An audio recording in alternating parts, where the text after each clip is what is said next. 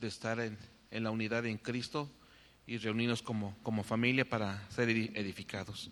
Vamos a empezar nuestra materia de el panorama del Antiguo Testamento. Esta es la segunda parte. Y vamos a hacer una pequeña oración para ponernos en las manos de nuestro Dios. Padre bueno y misericordioso, en el nombre de tu Hijo amado Jesús, podemos acercarnos a tu trono, Señor, con, con acciones de gracias, reconociéndote en, todo, en todos nuestros caminos, pidiendo tu ayuda y tu socorro para que en esta mañana seamos mutuamente confortados y consolados, edificados en ti, Señor, para crecer juntamente, Señor. Hoy rogamos que sea el poder de tu Espíritu, Señor, el que nos capacite, el que nos habilite y nos haga entender los propósitos de, de, de esa materia, Señor.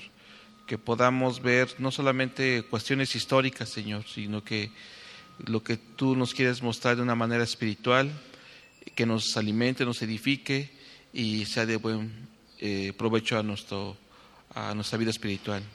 Me pongo en tus manos, Señor, reconociendo mi, mi pequeña capacidad, pero reconozco que en ti, Señor, somos más que vencedores. En el nombre de Jesús te agradecemos por este día. Amén. Y bien, hermanos, lo último que vimos acerca de, del libro de los reyes es acerca de las consideraciones especiales. Y aquí que vimos, vimos un poco acerca de los, de los milagros que se vieron a lo largo de estos libros. Bien, ahora vamos a entrar a un tema que tiene por nombre propósito de los libros de primera y segunda de Reyes. Propósitos de los libros de primero y segundo de Reyes. Y bien, el propósito, hermanos, es darnos a entender que si nosotros seguimos a Jehová, viviremos, pero si desobedecemos, seremos castigados. Esto es algo que pasó en el Antiguo Testamento, pero que no, no estamos exentos, hermanos. Entonces hay, a toda causa hay un efecto, pero Dios es paciente con nosotros, espera nuestra respuesta. Vamos a leer primero de Reyes, capítulo 2, verso 3 al 4. Primero de Reyes, capítulo 2, verso 3.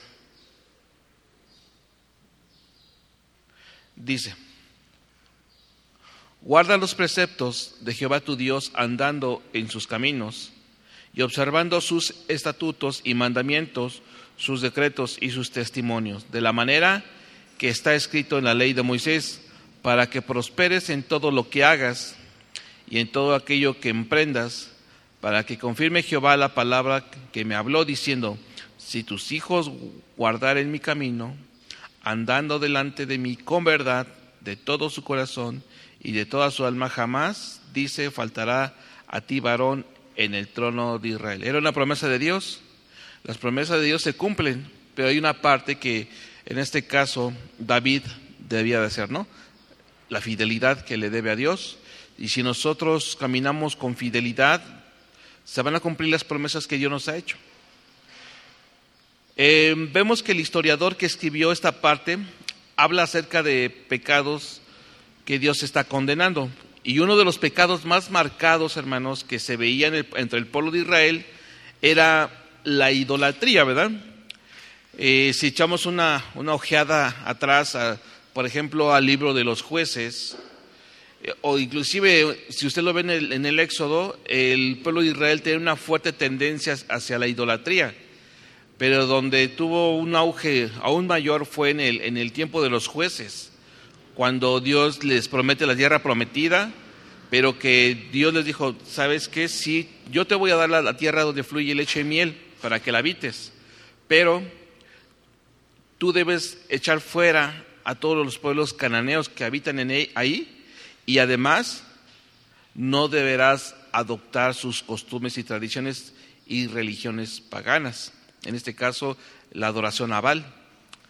Entonces, pues el pueblo ni echó por completo a esas naciones y terminó abrazando aquellas eh, costumbres de esos, de esos pueblos.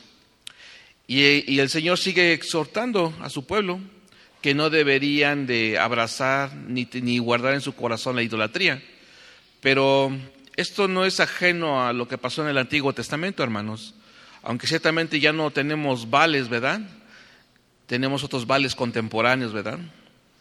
puede ser un pastor favorito, tal vez sea una afición, todo aquello que pongamos por encima de Dios se va a convertir en un ídolo. Y algo tan sencillo, hermanos, de aquello en lo cual pensemos todo el día, eso es nuestro Dios. Así sencillamente. Pues nosotros podemos estar ocupados en nuestros quehaceres del hogar, en nuestro trabajo, en la escuela, pero tu mente siempre está pensando y meditando en la palabra de Dios todo el tiempo. No sé si a usted le pase, pero durante el día, cuando vas en trayecto al trabajo, vas, vas orando, pidiendo a Dios que te dé sabiduría, que te conceda de nuevo para hablar, para hacerle frente a los retos y dificultades que tenemos todos los días. Entonces, hermanos, la idolatría lleva al pueblo o lo conduce a algo, hermanos, al cautiverio. Y eso fue lo que pasó con el pueblo de Israel. Vamos a la escritura, hermanos. Deuteronomio 28, verso 45. Deuteronomio 28, verso 45. Vamos a leer hasta el 51. Y aquí vemos algunas, Deuteronomio 28, 45. Aquí vamos a ver cómo, de algunas de las consecuencias que, que iba a vivir el pueblo si no obedecían a la palabra. Dice Deuteronomio 28, 45, y vendrán sobre ti todas esas maldiciones y te perseguirán y te alcanzarán hasta que perezcas, por cuanto no habrás atendido a la voz de Jehová tu Dios para guardar sus mandamientos y sus estatutos que él te mandó. Y serán en ti por señal y por maravilla y en tu descendencia para siempre, por cuanto no serviste a Jehová tu Dios con alegría y con gozo de corazón, por la abundancia de todas las cosas. Servirás, por tanto, a tus enemigos que enviare Jehová contra ti, con hambre y con sed y con desnudez y con falta de todas las cosas, y él pondrá yugo de hierro sobre tu cuello hasta destruirte. Jehová traerá contra ti una nación de lejos del extremo de la tierra que vuele como el águila, como águila, nación cuya lengua no entiendas, gente fiera de rostro, que no tendrá respeto al anciano ni perdonará al niño, y comerá el fruto de, la de tu bestia y el fruto de tu tierra hasta que perezcas, y no dejará, no te dejará grano, ni mosto, ni aceite, ni la cría de tus vacas, ni los rebaños de tus ovejas, hasta destruirte. Entonces el Señor, como esas señales preventivas, ¿verdad? Como los semáforos, ¿verdad, hermanos? Semáforos el semáforo no tiene dos focos, tiene tres tiene el preventivo, el alto total y el siga, ¿verdad? Y la palabra actúa como ese foco amarillo, menos, como una, como una señal de la cual nos va a prevenir de la catástrofe, ¿verdad, hermanos? ¿Qué pasa si nos pasamos un alto, hermanos? Así, sin fijarnos. Pues, si pasan autos, seguro que vas a tener un, accidente, ¿verdad, hermanos? Entonces, hasta en el sentido más común y básico, podemos entender, hermanos, que estas exhortaciones tienen el propósito de cuidarnos, ¿verdad, hermanos? Muchos pueden decir, ah, es que, que Dios de amor les, les, les da maldición a sus hijos. Pues eso es como consecuencia de nuestra desobediencia. No es que Dios quiera tratarnos así, es que nuestras mismas decisiones, nuestras decisiones pecaminosas nos conducen hacia el desastre, ¿verdad, hermanos? No es que Dios te quiera enviar allá. Los libros de los reyes, hermanos, son el ejemplo de las consecuencias que vienen por la desobediencia. Y algunos dicen, bueno, pues ya no estamos bajo la ley, ¿verdad? Porque esto que le fue dado a Israel fue en el ámbito de la ley. Pero ¿qué creen, hermanos?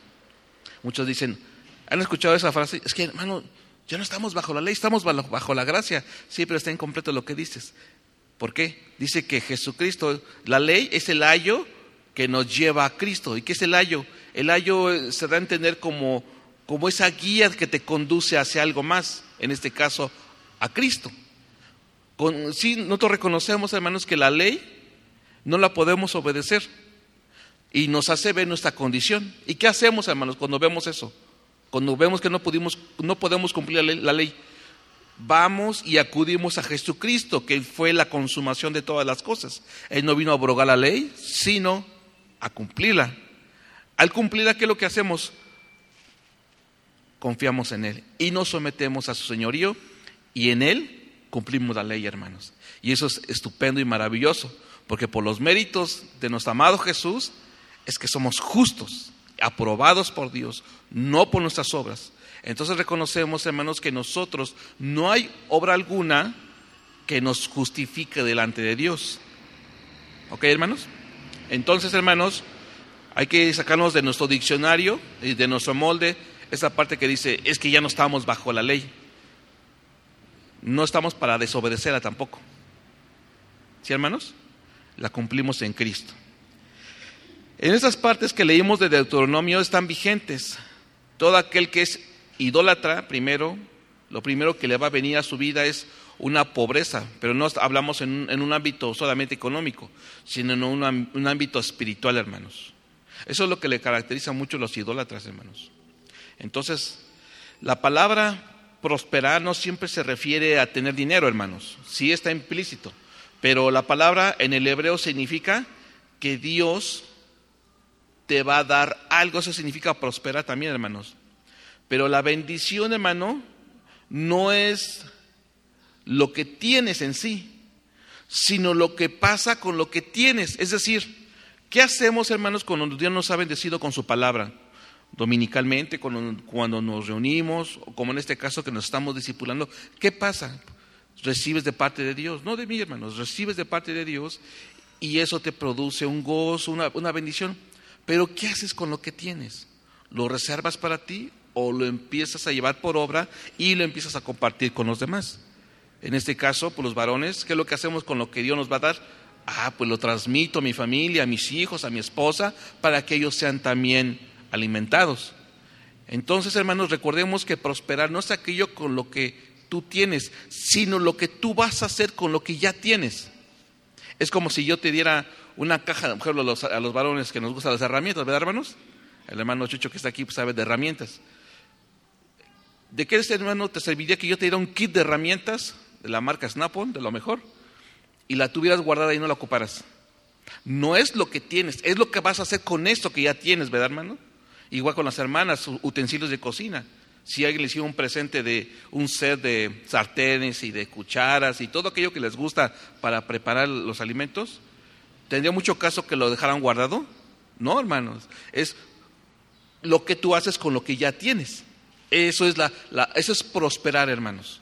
No solamente es con las cuestiones eh, materiales que yo tengo y ya me quedo con ello. ¿Ok, hermanos? Entonces,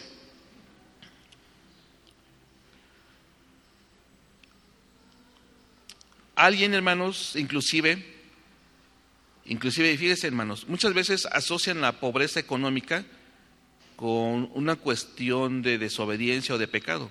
Y no siempre es así, hermanos. Porque hay quien pueda tener mucho dinero y ser un desobediente, hablando de creyentes. Pero su corazón y su vida, ¿cómo está de aquella persona que puede tener mucho dinero, pero está en desobediencia?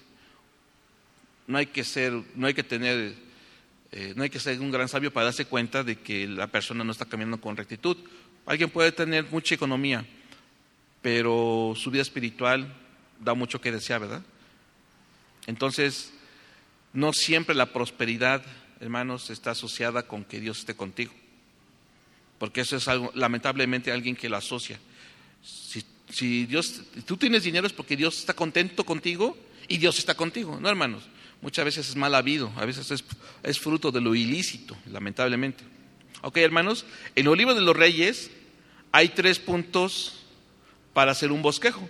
Recuerden que los bosquejos nos ayudan bastante para entender cómo está estructurado el libro y cómo en su momento, cómo lo podemos abordar para comprender más. Em, hasta en, en, las cuestiones, por ejemplo, cuando queremos resolver un problema, cuando tú quieres resolver algo, lo tienes que segmentar o dividir para poderlo eh, resolver. Eso se le llama como resolver algo de una manera modular. Eh, aquí le voy a dar tres puntos, hermanos, respecto al bosquejo del, del libro de los reyes. Y el número uno nos habla del Reino Unido.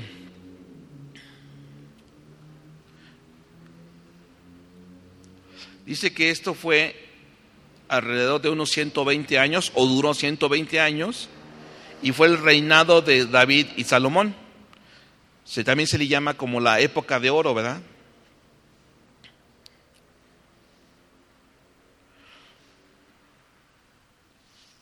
Número dos.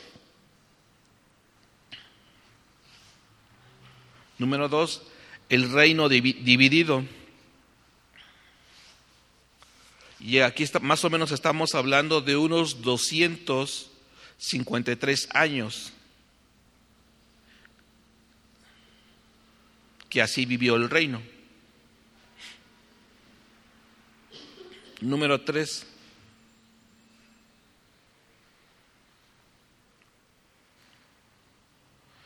El reino elegido. Y aquí en el reino elegido, hermanos, el reino del norte ya había desaparecido. Y el reino del norte lo conformaban los diez tribus de Israel. Y solamente quedó el reino del sur. Cuando, por ejemplo, cuando se leen los relatos de Esther, Nemías, Esdras, Daniel, Zacarías, todos estos hablan del reino del sur. Y el reino del norte desapareció y no se supo más sobre aquellos. Y se dice que esto fue alrededor de unos 136 años. El reino del norte, hermanos, tuvo 19 reyes y todos fueron malos, malos reyes. Y en ese reino, ¿qué se vio, hermanos? ¿O qué, qué pasó ahí? Pues bueno, se vieron golpes de Estado, se vieron asesinatos, nunca se mantuvo una dinastía, siempre se dice que pasaban dos o tres reyes y luego mataban a, uno y se ponía otro en su lugar. Y en resumen, el reino del norte era un caos. Y eso es lo que le pasa, hermanos, cuando una nación ha abandonado a Dios y donde el hombre es el que empieza a gobernar. Y es lo mismo en nuestra vida, hermano. Si nosotros como hombres empezamos a gobernar nuestra, vida bajo mi propia óptica, bajo mi propia perspectiva, bajo mis propios objetivos y anhelos de mi corazón, inevitablemente vamos a la ruina, hermanos. Eso no es, no de una manera inmediata, es algo progresivo, hermanos. El reino del sur también tuvo 19 reyes, pero todos fueron de la descendencia de David. Algunos buscaron a Dios como Ezequías, también como Josías.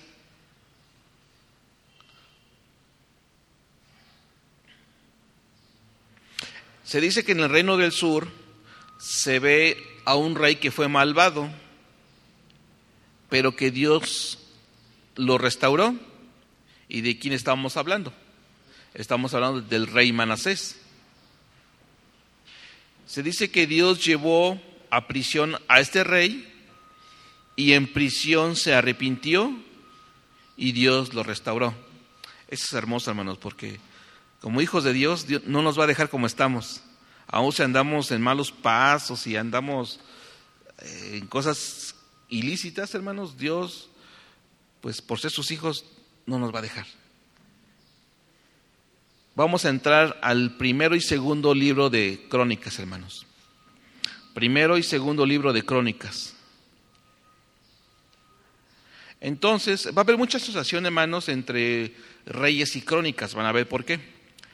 En los libros de reyes eh, nos habla que tiene un enfoque profético, pero en, en primero y segundo de crónicas tiene un enfoque sacerdotal. Recuérdelo, téngalo muy presente en su mente. Reyes tiene enfoque, enfoque profético y Crónicas tiene un enfoque sacerdotal. En la Biblia hebrea, estos dos libros aparecen al final del Antiguo Testamento y es un solo libro. Estos libros fueron escritos después del cautiverio, pero ¿por qué? Ah, pues porque empiezan Crónicas con qué empiezan? Con las genealogías. Y la genealogía termina en Josadac, quien fue transportado por Nabucodonosor. La palabra clave de este libro, hermanos, es la palabra edificar casa. Entonces recordemos que la palabra clave tiene mucho que ver. Donde usted ve, hermanos, también donde se repite mucho una palabra, siempre póngale mucha atención, porque es Dios donde quiere, quiere o el autor quiere hacer énfasis en algo. Cuando usted ve que se repite ciertas palabras en un capítulo, tómelo en cuenta. Entonces la palabra clave de este libro es edificar casa. El capítulo clave de estos libros, de estos dos libros, es primero de Crónicas, capítulo 17. Recordemos que el, capítulo clave también nos ayuda a comprender cuál es el eje central o el tema principal de, de lo que nos quiere hablar el, el libro. ¿Ok, hermanos? ¿Y de qué nos habla primero de Crónicas, capítulo 17? Bueno, nos va a hablar cuando Dios se le aparece a David y le dice que su casa va a reinar por siempre y que de él vendría el Mesías. Y aquí vemos que también David tenía el deseo de hacer un templo, pero dice la escritura que Dios eh, no le iba a permitir a él construir el templo, sino que lo iba a construir su hijo, ¿verdad? Entonces, esto iba a ser así, hermanos, siempre y cuando con la condición de que sus hijos anduvieran en los mandamientos de Dios. O sea, hay una promesa de Dios, pero es condicionada, hermanos. Siempre y cuando sus hijos anduvieran en los caminos de Dios. Y si sus hijos andaban en esos caminos, siempre iba a haber un sucesor del linaje de David. Hasta que, hasta llegar al Mesías, ¿verdad? Entonces, hermanos, entender este pacto es esencial por algo, hermanos. Entender este pacto es esencial para entender crónicas. ¿Y de qué estábamos hablando hace rato?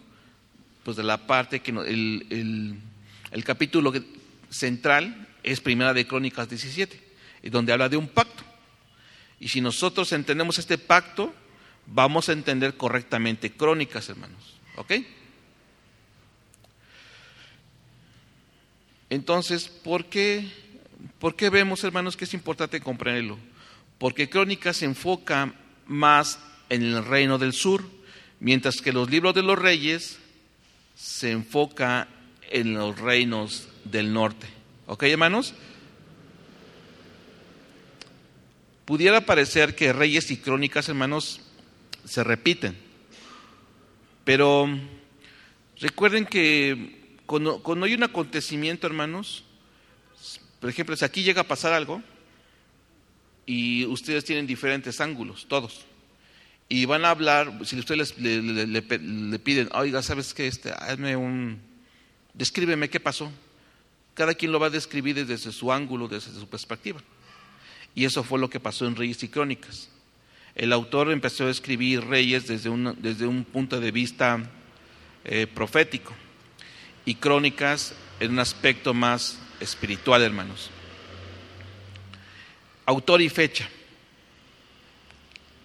Autor y fecha.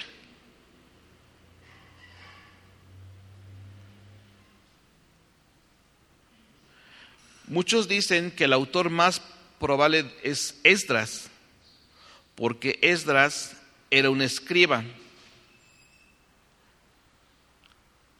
Otra razón es que el libro de Esdras comienza donde termina Crónicas. Por eso se deduce o se cree que fue Esdras.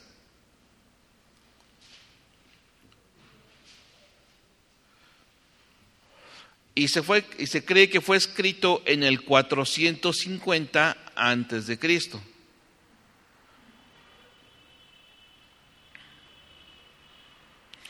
Y el título, hermanos, de Crónicas se le puso en la Septuaginta, ¿verdad?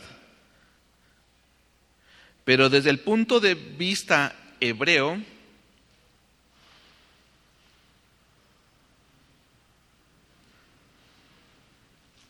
pero desde el punto de vista hebreo, hermanos, estos libros se les llama, está un poco difícil de, pronunciar, desde el punto de vista hebreo se le llama Dibrei Ay Yasmín. Se los voy a deletrear. Es, se escribe Di, B de bueno, R, E,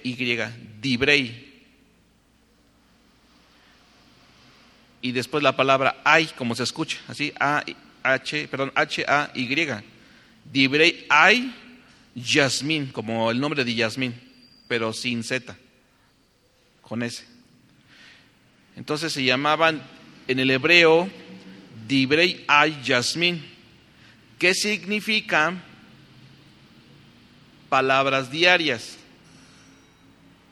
Y si lo, y si lo trasladamos a nuestro, a nuestro tiempo, le diríamos que son los anales, ¿verdad? ¿Qué son los anales? Pues de lo que se habla en los acontecimientos importantes de un año, ¿ok?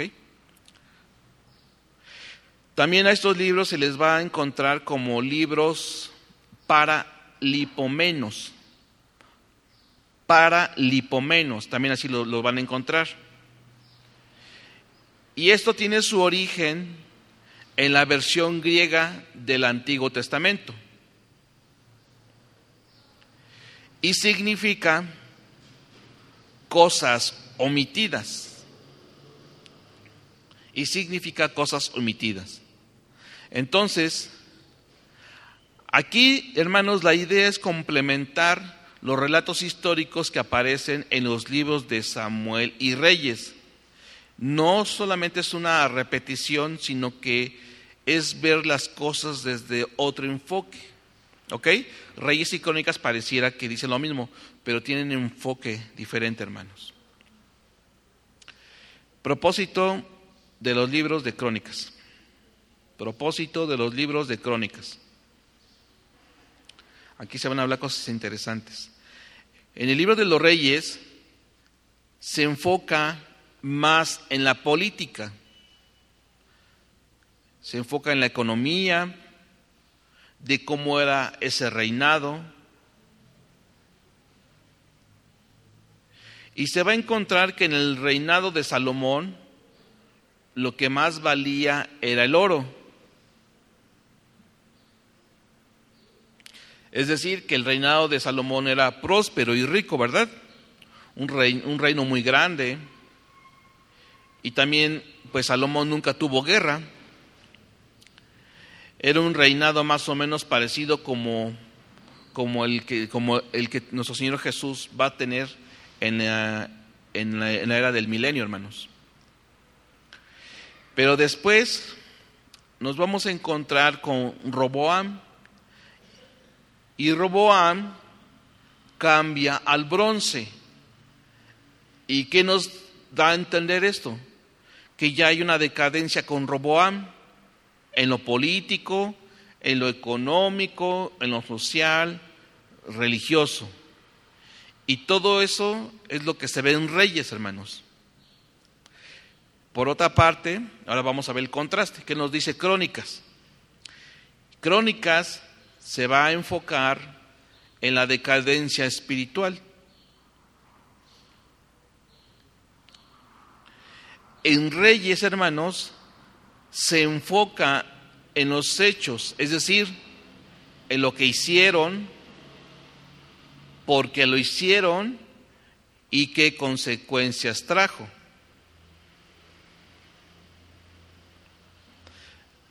En crónicas, hermanos, nos vamos a enfocar más en el corazón.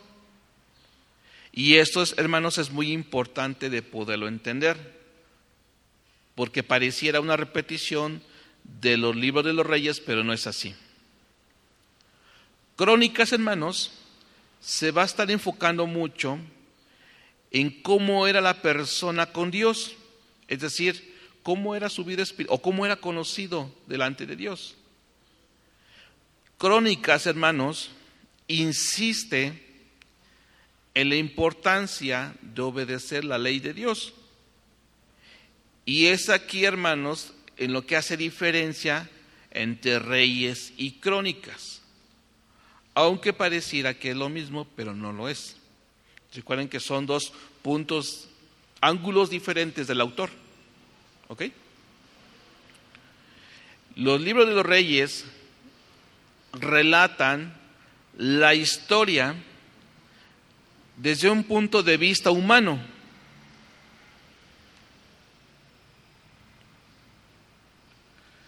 En el libro de Crónicas relatan la historia partiendo desde el punto de vista divino o espiritual.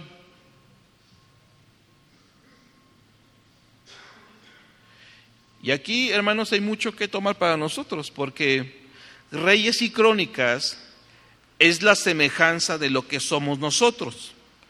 Nosotros somos personas espirituales, pero también estamos compuestos de, materia, ¿no? De lo físico. Y Dios va a ver las dos partes en nuestra vida. Primero, lo que hacemos y la otra, donde obra la voluntad de Dios. ¿Y dónde obra la voluntad de Dios, hermanos? En el intelecto y en el corazón del hombre, ¿verdad? Que se va a manifestar finalmente en algo físico. Aquí, por ejemplo, haciendo una comparativa, nuestro reyes sería en lo que hacemos. Es decir, cómo estoy preparándome para mi servicio en la parte física. Por ejemplo, hablando, voy a hablar un ejemplo de los maestros de la iglesia infantil. Y voy a decir la hermana, otra vez va a agarrar a los maestros de la iglesia infantil. ¿Por qué no agarra a los, a los sugieres, no? Vamos a agarrar a la iglesia infantil. Me caen bien. Los maestros, hermanos, ellos tienen, su material, bueno, tienen su clase y vienen todos los preparativos, la planeación, no solamente la cuestión doctrinal que le dan a los niños, ven otros aspectos como dinámicas, versículos a memorizar, este, juegos, eh, entre otras dinámicas. La parte física, digamos, es lo que nosotros nos estamos preparando. ¿Qué preparamos?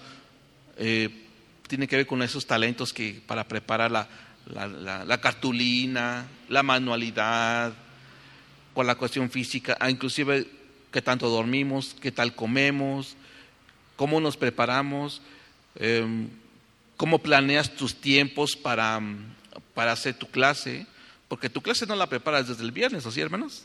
O sea, desde el, es más, desde que el domingo termina tu servicio ya estás pensando, ya sé lo que tengo que hacer para la siguiente semana, ya estás planeando.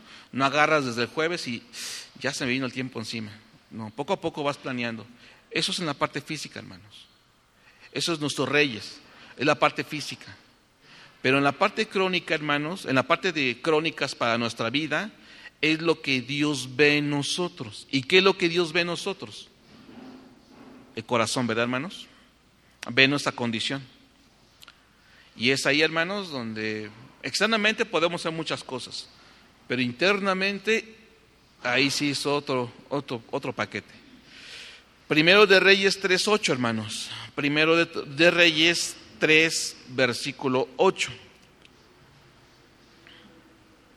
Dice, si no alcanza a llegar a la cita, nada más me sigue. Y tu siervo está en medio de tu pueblo, el cual tú escogiste, un pueblo grande, que no se puede contar ni numerar por su multitud. Da pues a tu siervo corazón entendido para juzgar a tu pueblo y para discernir entre lo bueno y lo malo, porque ¿quién podrá gobernar este tu pueblo tan grande? Aquí es cuando Salomón está orando a Dios pidiéndole que le otorgue sabiduría, ¿verdad? Y aquí le dice, ¿quién podrá gobernar este tu pueblo tan grande? Sí, hermana Cloxy, primero de Reyes 3, 8 al 9. Y ahora vamos a ver qué nos dice Crónica respecto a esto. Segundo, segundo de Crónicas, capítulo 1, verso 1 al 6. Segundo de Crónicas, capítulo 1, verso 1. Dice,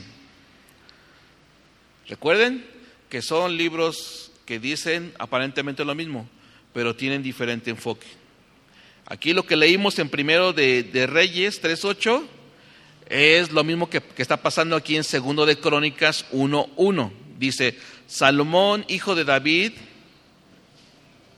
fue afirmado en su reino y Jehová su Dios estaba con él y lo engrandeció sobremanera y convocó Salomón a todo, a todo Israel a jefes de millares y de centenas, a jueces y a todos los príncipes de todo Israel, jefes de familias, y fue Salomón con él toda esta asamblea, al lugar alto que habían en Gabaón, porque ahí estaba el tabernáculo de, reunión de Dios, porque Moisés, siervo de Jehová, había hecho en el desierto. Pero David había traído el arca de Dios de Kiriat Jeram, al lugar que él había preparado, porque él había levantado una tienda en Jerusalén, asimismo el altar de bronce que él había hecho Jezalel, hijo de Uri, hijo de Ur, estaba ahí delante del tabernáculo de Jehová, el cual fue a consultar Salomón con aquella asamblea.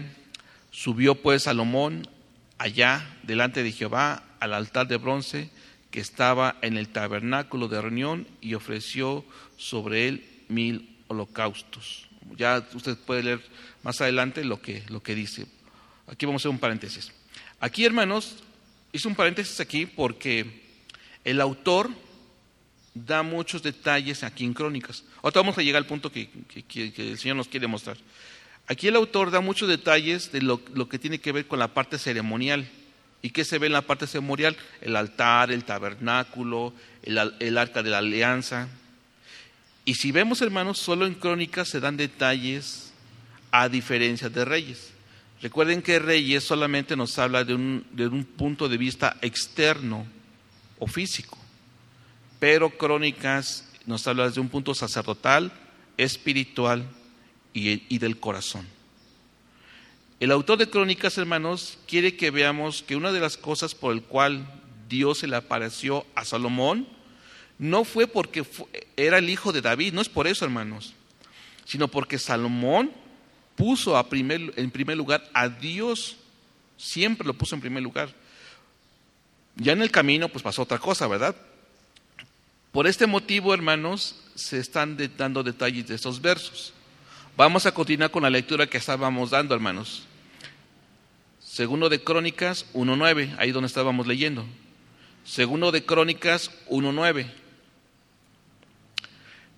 que es la continuación. Dice, confírmese pues ahora, oh Jehová, Dios, tu palabra dada a David, mi padre, porque tú has puesto por rey, porque tú me has puesto por rey sobre un pueblo numeroso como el polvo de la tierra, dame ahora sabiduría y ciencia para presentarme delante de este pueblo, porque ¿quién podrá gobernar a este tu pueblo tan grande. Dice lo, mismo, hermanos, pero con otras palabras, pero dicen algo un poco diferente en, en relación, o cómo lo dice. Podemos decir lo mismo muchas veces, hermanos, pero con un corazón diferente. Puedes a veces decir lo mismo, pero con un corazón resentido o con un corazón apacible. Ya te dije que te sientes ahí, o puedes decirle, por favor, te puedes sentar ahí. Ven, hermanos, podemos decir lo mismo, pero el corazón tiene que ver mucho. En el verso 10, hermanos, que acabamos de leer, Salomón pidió sabiduría para presentarse, fíjense, hermanos, para presentarse delante del pueblo. Aquí, hermanos, en, Crónicas, lo que acabamos de leer, Salomón no está aquí se ve que no está diciendo cómo debe de gobernar, sino dice cómo se debe de presentar. Es importante, hermanos, porque esta parte nos enseña mucho acerca de la conducta y Crónicas nos lo está mostrando, porque una cosa es lo que se hace y otra es cómo nos estamos conduciendo, hermanos. Es, por ejemplo, hermanos, cuando alguien no vamos a decir, no, vamos a decir que es un chisme, pero alguien te quiere, te quiere exponer algo. Y, sobre todo si se fue agraviado y te empieza a decir como que su versión. Y te lo va a decir de una manera que se va, esa persona siempre se va a hacer la víctima. Nunca se va, una persona jamás se va a acusar a sí misma. ¿O sí, hermanos? Jamás. Siempre la persona va a dar su versión. Por eso, hermanos, cuando alguien venga con sus cosas y le, momento, ¿tienes algo contra tu hermano? Arréglalo primero, no me vengas con tus chismes. Arréglalo en el orden de Dios. Eso es lo que Dios nos manda, hermanos. Porque alguien viene y viene con una queja, hay resentimiento, falta de perdón, amargura, raíz de amargura. Entonces es importante poder arreglar e-, esos asuntos, hermanos. Por eso, cuando alguien te venga, oye, ¿qué crees? ¿Qué crees que lo que me hizo tal hermano? Alto, arregla tu problema primero, hermano. Si no tengo que saberlo, mejor, porque el problema lo tuviste con él. Ahora que si quieres consejo, te recomiendo que vayas con los pastores. Ellos son em, la autoridad establecida por Dios para poner orden. ¿Ok, hermanos? Entonces, Reyes y Crónica nos enseñan cosas importantes. Rey está enfocado mucho a las cuestiones externas y Crónicas a las cuestiones del corazón. ¿Ok, hermanos? Ay, ese fue el tiempo rápido. Dice, Crónicas, hermanos, nos habla mucho de cómo conducirse como rey, pero para comportarse como rey es necesario la sabiduría de lo alto, hermanos. ¿Qué nos dice las, la carta de, las cartas de Pedro? Que somos reyes y sacerdotes para nuestro Dios. Hay quien muchos dicen, ah, estás con el hijo del rey y cosas por el estilo, pero nos tenemos que comportar a esa altura, hermanos. Y para comportarnos a esa altura necesitamos ser sabios. ¿Y cómo obtenemos sabiduría? A través de la escritura pero no, meramente como un conocimiento teológico, sino es aprender razones prudentes, como dice Proverbios. ¿Ok, hermanos? Entonces, para obtener sabiduría, es necesario que el corazón esté rendido a Dios y sin reservas, hermanos. Porque ¿qué pasa si un corazón no está rendido a Dios? Pues lo que va a predominar es el orgullo, la autosuficiencia, el intelecto que yo pueda tener sobre las cosas que yo creo que son correctas. Es necesario, hermanos, que nuestro corazón esté rendido. En otras palabras, hermanos, que esté humillado. Dice mi esposa, que el corazón esté pecho tierra, postrado. Señor, aquí estoy. Reconozco que no soy sabio y te necesito. Pero no para ser visto yo, sino para el pueblo, para ayudar al pueblo y que yo me conduzca con temor delante de ti todo el tiempo. Contribución teológica, hermanos. Contribución teológica. Crónicas debe ser visto como la manera en que Dios mantuvo a su pueblo.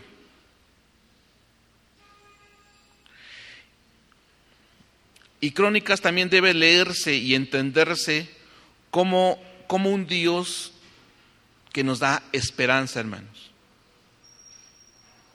Si usted mira con una óptica adecuada lo que dice Juan 3, 16 y 17, 17 que dice, porque dice que Él no, nos, no, nos ha, no nos ha venido a condenar, sino a salvar lo que se ha perdido, ¿verdad? Y eso que nos da esperanza, nos da esperanza, hermanos, siempre. Dios siempre nos habla así, hermanos. Bosquejo del libro, de los libros bosquejo. ¿Qué vemos ahí en ese bosquejo? Número uno, genealogía de los reyes de Judá. Genealogía de los reyes de Judá, y lo vemos en esa porción, en primero de Crónicas, a partir del capítulo 1 hasta el capítulo 9. Ahí vamos a ver la genealogía de los reyes de Judá de primero de Crónicas, del capítulo 1 al capítulo 9. Número 2. Crónicas de los reyes de Judá. Crónicas de los reyes de Judá. Y esta porción lo, lo, podemos apreciar desde el capítulo 1 de, perdón, desde el primero de Crónicas, a partir del capítulo 10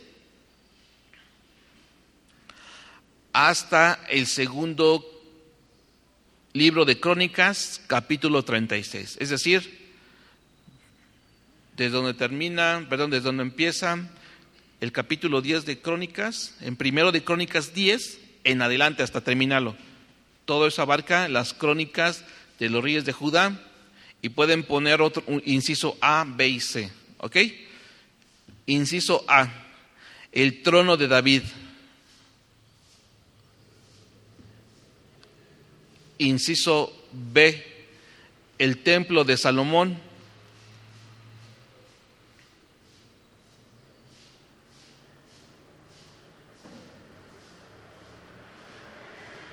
Inciso C, el testimonio de la historia.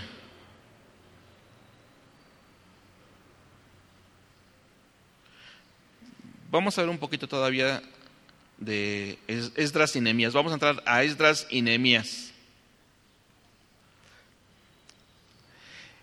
Entonces, Esdras y Nehemías pertenecen a los libros históricos. Estos dos libros, hermanos, narran la restauración de Jerusalén.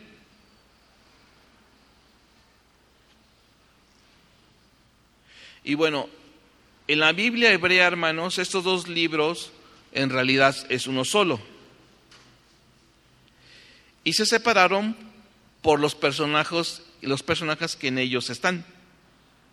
¿De, quién estamos hablando? De Esdras y Nehemías. ¿Ok? Estos dos libros se dice que abarcan unos 100 años de historia.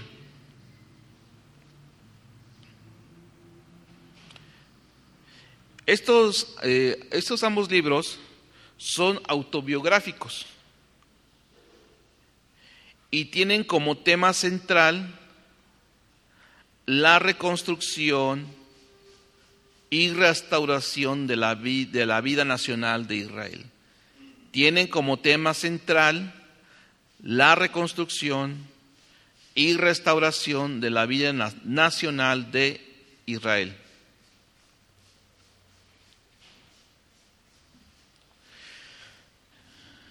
Títulos y autor.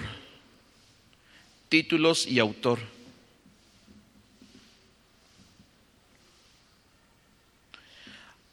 Ambos llevan el nombre de los protagonistas. Esdras, por un lado, que era un escriba, y Nehemías, que era un copero, el copero del rey. No se sabe con certeza quién escribió, estos, estos libros, pero podemos decir que lo que escribieron gente contemporánea de ese tiempo. Y fue escrito más o menos en el año 400 antes, antes de Cristo. Marco histórico. Marco histórico.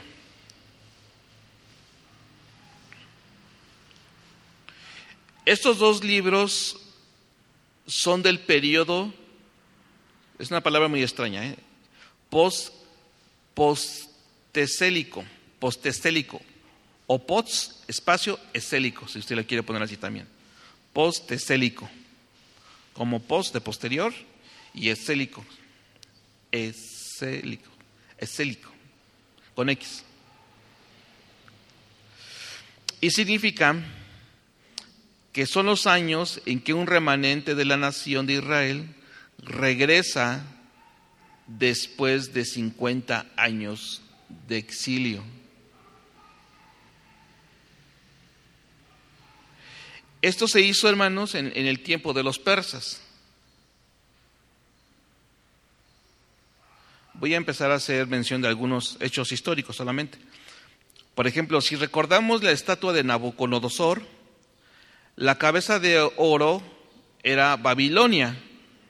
Y Babilonia se narra en los libros de Daniel, y Daniel vivió en el tiempo de Babilonia.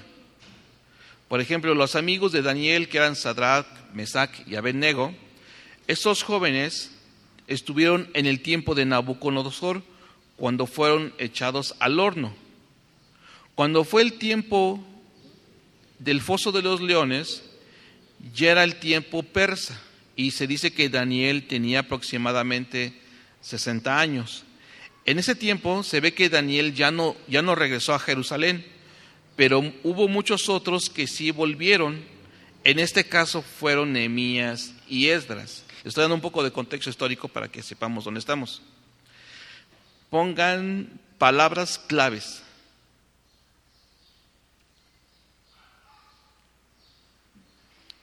Palabras claves. En el caso de Esdras, la palabra es templo. En el caso de Esdras es la palabra templo y en el caso de Nehemías es la palabra muros.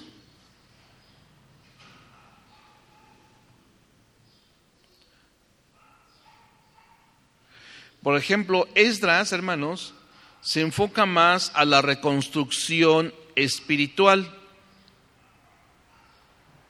Porque cuando leemos Esdras, se, enfoca en algo muy importante. Dice, se enfoca en quitar el pecado, en purificar el corazón, en purificar el templo, realizar sacrificios, quitar la mancha de la tierra y en el sentido de ya no más practicar pecados. Eso nos habla en una manera muy general Esdras.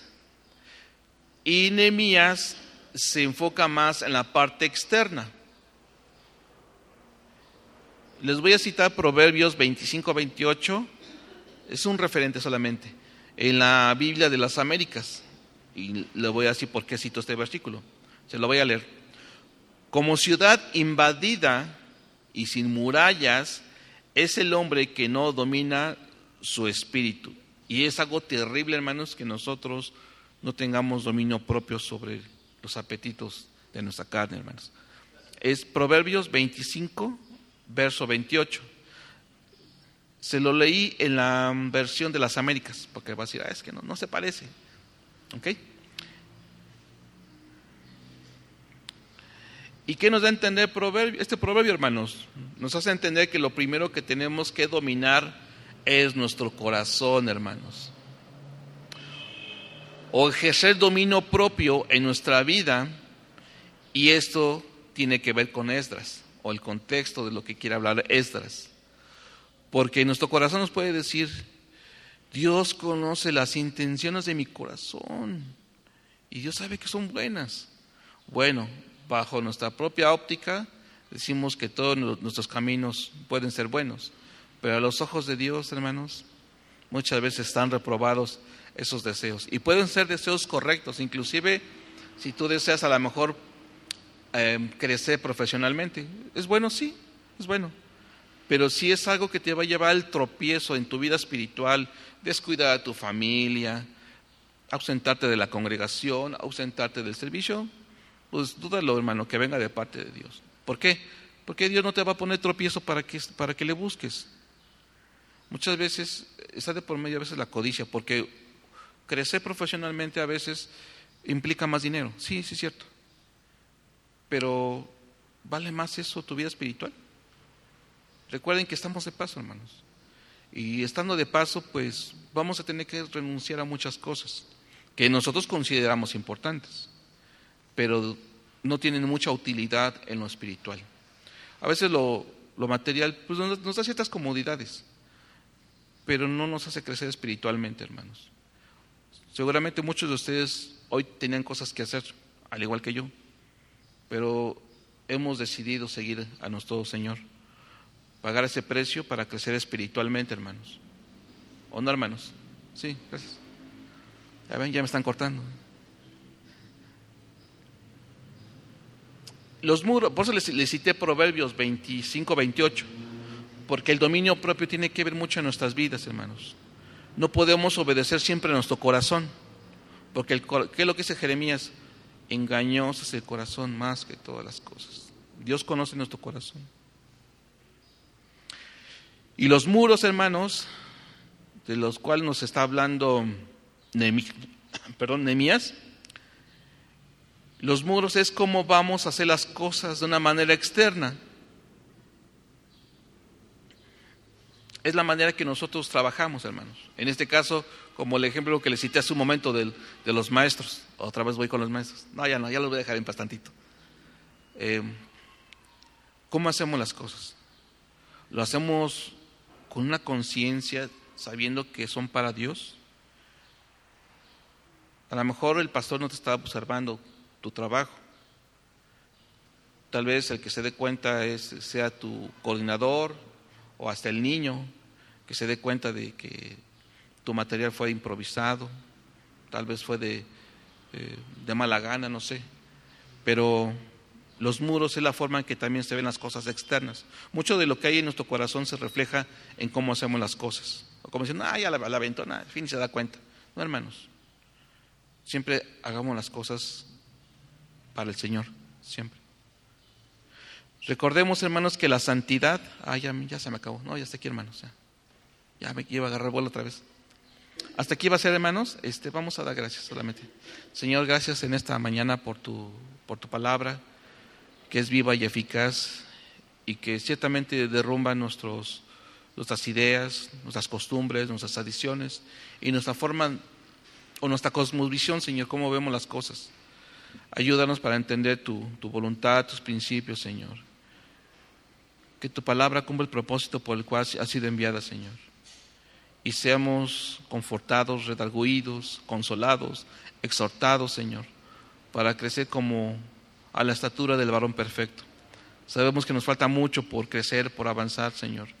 Pero venos aquí, Señor, para hacer tu voluntad y, y no la nuestra. Te bendecimos, te adoramos y te damos gracias por este tiempo, Señor. Amén. Dios les bendiga, hermanos.